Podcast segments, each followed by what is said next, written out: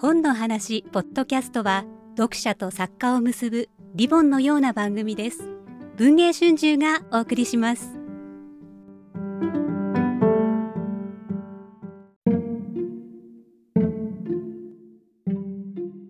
今回はマレーシアから発信するノートのコラムや Voicyで配信されている東南アジアから未来が見えるラジオで大人気の文筆家、編集者、野本京子さんにご登場していただきました。よろしくお願いします。よろしくお願いします。今日はありがとうございます。今日はありがとうございます。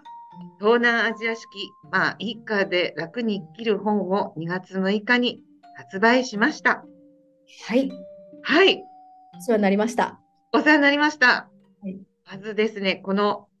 えー、本を出版されたきっかけなんですけれども、野本さんは小学、息子さんが通われた小学校の生活に疑問を持ったことがきっかけで、当時、小学校1年生だった息子さんとマレーシアに移住されました。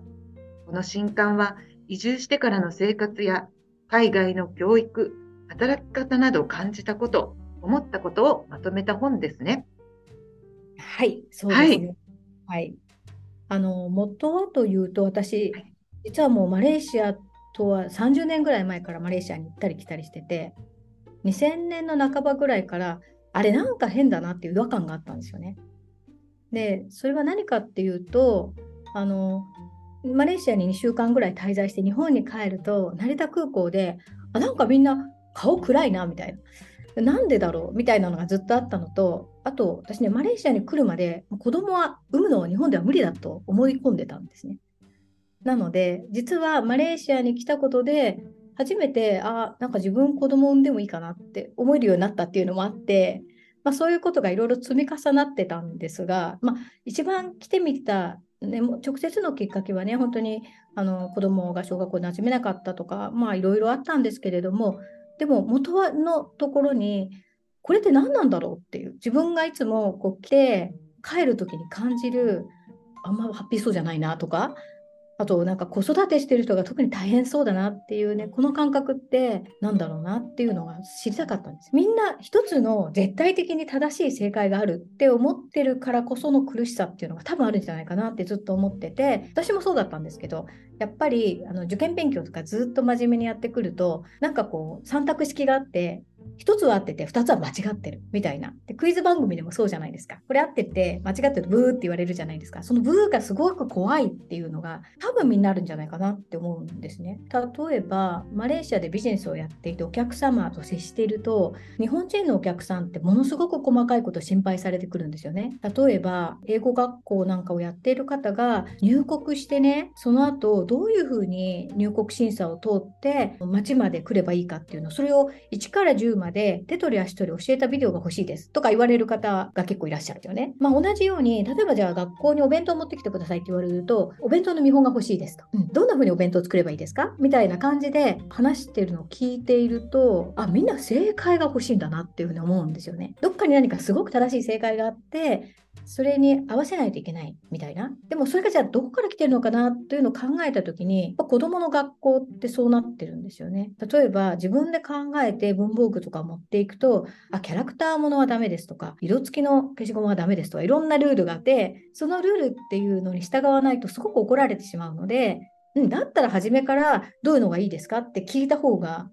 いいじゃないですか。っていう風になって、でこう正解がどっかにあるから、その正解を聞くっていう風に行動していると、これサービス業の人がすごい大変なんです。本の中で書いてらっしゃいますけど、作り笑顔を見なくていい社会という。で、ニコニコして、大きな声でいらっしゃいませって言いなさいとか、まあいろいろね、手順が決まってるんですよね。で、それに合わないと、やっぱすごい怒られるので、頑張って合わせようとするんで、無理に笑顔を作るじゃないですか。で、自分でサービス業やったことがある経験があると、ああ、この人も無理して笑ってんだろうなっていうふうに感じちゃうんですよね。でこれがマレーシアの人と日本に行くとあなんかみんなニコニコしててすごいねって 感激されるんだけどでもその裏にあるみんなのあめんどくさいの早く終わんないかなみたいな。なんかこのお客さん嫌だけど、まあ、顔では笑っとくかみたいな。なんかそれが見えるとなんかこの笑顔を信じていいのかなってちょっとなるんです わかります？わかります。この笑顔の裏に隠されたものは何？この笑顔の裏には何があるんだろうっていうのをいちいち考える癖がついてそうするとちょっと人が信じられなくなる。でこっちに来ると多分皆さんねすごく驚かれるのはやっぱコンビニの人とかめちゃくちゃ不愛想だったりとかなんか携帯見ながらなんか面倒くさそうにやってくれたりとかするんだけど彼らが笑顔を見せる時っていうのは本当にあの笑顔を見せなくて見せてるんだろうなって思うんですよね。多分その細かく言えばあるんだろうけれどもなんか日本ほどマニュアル化されてないんで例えばなんか近所のお店とかに行ってもそれこれねマレーシアじゃなくてジョージアなんだけどいきなりお店に行ったらなんか悪いけど5分ぐらいうちの子供と一緒に店番しといてくれるっていきなり頼まれた そんなそんなに気軽なマレーシアもうちの近所のお店に行ったら卵を買いに行ったら卵が売り切れてなかったんですよね。そしたらその人があなんか卵を買いに行くんだったらスーパー行くでしょって。そしたらついでにこれも買ってきてとか買い物頼まれた いきなりお使いを頼まれて。いきなりお使い頼まれて多分なんか信頼があるのかなって思うことがあるんですよね。日本でそれやると結構いろんな彼女がもしね店番の時に子供に何かあったらどうするんだとか。ありますあります。誰も責任取れないじゃない。ですかなんか結構燃えそうじゃないですかこの話って、うんうん、それが普通にあるのはなんでだろうなっていうのは不思議ですよ、うん、私野本さんの今度の新刊にも書いてあることでまあ、やっぱ一貫してるのがマレーシアにいる人たちのその社会のあり方寛容リラックスしていてすごく幸福そうだというふうに一貫して書いてあるんですけどそこが本当にいいなと思うんですが、うん、あの多分ね、いろんな社会があるんでね、このコミュニティがいろいろあって、例えば東海岸の方に行くと、もうイスラム教がむちゃくちゃ厳しい人たちとか、うん、あの中にはね、すごい厳しいコミュニティに来てる人たちいるんですよ。いるんだけど、なんか全体の社会にこう正解がいっぱいあるのをみんな知ってる。だから自分の正解っていうのは、例えば、まあ、自分の社会の中ではお酒を飲まないっていうのが正解だ。けれども、他の人は違うよねっていうのを、それが共通理解として社会になんとなくあるっていうのを感じるんですよね。日本だとやっぱ過労死っていう、はい、ありますけど、はい、例えば日本だともうすぐ反省しなさいとか罰を与えるとか多いじゃないですかやたらと。ですよね。で結局その究極のあの悲劇的な結末ってやっぱり自殺だと思うんですよね追い詰められて。ね、いや実はねこれ本にも書いてないしあんまり言ったこともないんですけどもともとマレーシアに行こうと思った大きな原因の一つにそれがあって、やっぱ周りに自殺する人が多かったんですよ。なるほど。2010年にあのかなり近くにいた方が亡くなったっていうのがあって、うん、こんなことになっちゃうんだろう。すごく思って、うん、うん、なんで逃げないんだろうとか、なんでやめられないんだろうと。そうなんですよ。え、なんでだろうっていうのが、もうずっと重なってあったんですよね。うん、複数に亡くなってしまう方がいて、うん、決して別に、なんて言うんですかね、世間から見たら成功してる方もいたりして、こういうのは嫌だなっていうのはありました。その疑問はすごくあと、うん、えー、私がそのマレーシアの人と話していると毎回毎回気が楽になるんですね。ああ、なんだ、そういうふうに考えればいいのかみたいにね。うん、で、伊藤さんにね、ちょっと、えっと雑談をしてた時に、やっぱそういうのを読むとすごい気が楽になるっておっしゃって。まあいいんだみたいな。保護者会なんて行かなくてもいいんだ。そうそう、それはね、私がそう子供のね、あの素行が悪すぎて保護者会行きたくないなって言ってたら、あ、そんなん行かなくていいからってみんなに言われたことがあって、私も行ってない、行ったことないよとか言って 行ったことないんだみたいな。いや、だからなんかちゃんと行かなきゃいけないっていう脅迫観念がいつもあるんですよね、特に。ありますよね。あります。お弁当は茶色じゃいけないとか。そうそう。あのランチョンマット必ず毎日洗ったものにかせるとか。ありえないですよ。いやだから、ね、ありえないですよね。子供を産む前にハードルがいろいろ高すぎてね、うん、これ自分には無理だな。例えばね、最近もツイッターで話題になったけど、なんか大小の袋をサイズ通りに全部作って持っていかないといけない。はいはい、作りました、作りました。ね、あれじゃないですか、はい、そういうのね。あの、なんでこんななっちゃうんだろうっていうのずっとあと、うん、これには自分は無理だな。ずっと無理だと思ってます、今も。今も。うん、あの、例えば水泳の水着のね、はい、実験の大きさとかも決まってるじゃないですか。5センチ、3センチで長方形でとか。それ毎年ですよ。うち子供さんに言ったので、はい、毎年それを変えなきゃいけないんですよ。クラス変わるし、学年も変わるし。めちゃくちゃ大変ですよね。もうめちゃくちゃ、もうそれやらな、何日までにやらなきゃっていうプレッシャーで押しつぶされちゃうんですよ。本当にそうで、本当そうなんですよ。学校に入った時にね、私まずあのプリントの数に本当にびっくりして。もう山のようにプリントきますよね。40枚とか50枚とかプリントが来て、なんかどれに返事をしてよくて、どれに返事をしなければいけなくて、捨てていいのかも全然わかんなくて、うんうんうん、これ全部読まなきゃいけないの？みたいな。そうですよね。うん、なんかせめて PDF とかでメールで送ってほしいなって思うんですけど、やったら紙がどんどん増えて。そうなんですよね。で私あのね、子供から忘れ間違えたって言われるぐらい物事忘れるしすぐ間違えちゃうし、うん、大体子供の頃から忘れ物ばっかりで、うん、あの提出物とかちゃんと出せないタイプなんですよね。なのであどうしようと思ってやりますよね。でもなんでこんな子育てのハードルを上げちゃったら、今ねただでさえ少子化でみんな困ってるけどそういうな誰得って思うんです。でもこれってよく考えると小学校時代からずっと続いててなんか先輩が自分が自分たちが苦労したんだからあなたたちもやりなさいっていうのがあるんですよね。ありますあります。同調圧力。うん、だからこれどこから取ればいいのかなっていうのが分かんないですよね。うん、だからもう逃げるしかない。他人を気にしない。今それ一番自分の中の史上最大のミッションなんです。あ、そうなんですね。はい、もう他人を気にしない。うん、こんなあの編集者の方が働いてたような金融機関のね、一般職とかが、なんかもう他人に押しつぶされそうで気にしないっていうのは分かるんだけど、そうじゃなくて表現をやってらっしゃる方でもそういうふうに思う。ああ、そうなんですね。うんそれもしんどいですよね。そんなこと言っちゃうとあれですけど、流しちゃおうかななんて。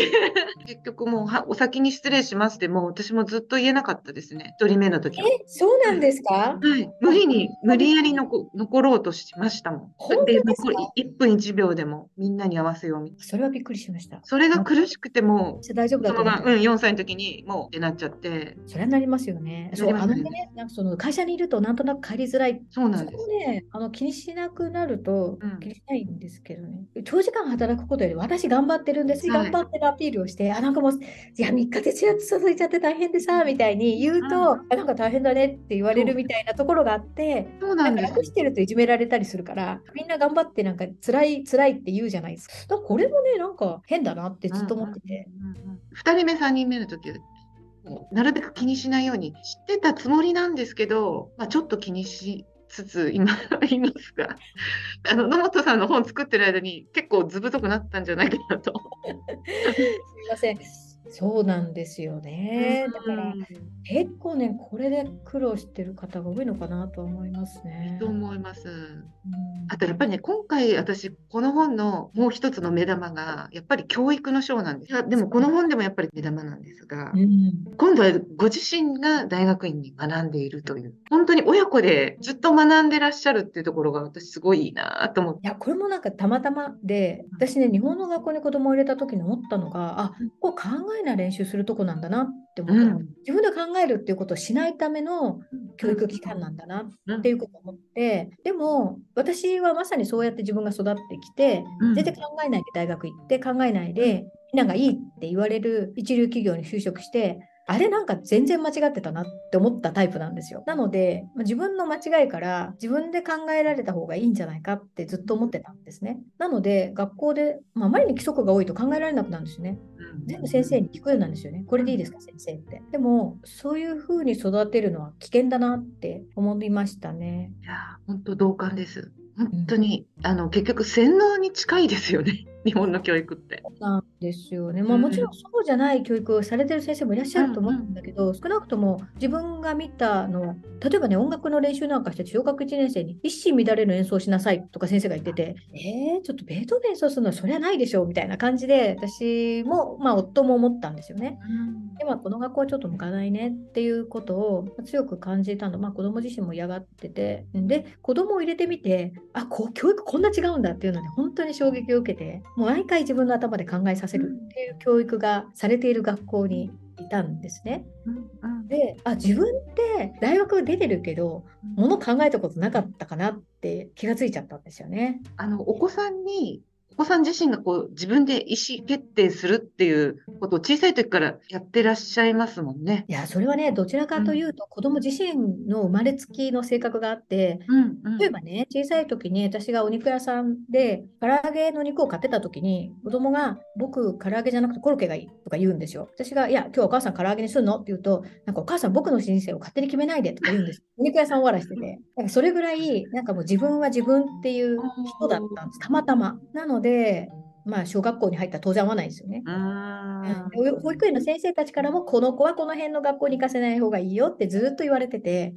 言われてるんだけど、わんぱどちらかとわんぱくな子だった。まあ、保育園でもいつも怒られてるようになったので、なんか私立って柄でもないかなと思って。で公立の学校に入れてみたら思いのほか厳しくて合わないしですが、やっぱ自分で考えるっていうとこに行行かせると例えばその宿題なんかも本人は宿題やりたくないとか言って先生に交渉しに行くと「うん分かった。じゃあお前はやらなくていい。その代わり絶対に自分で責任を持て」と。厳しいでしょ結構、うん、厳しいんだけどそういう教育であこれ結構いいなと思ったんですよね。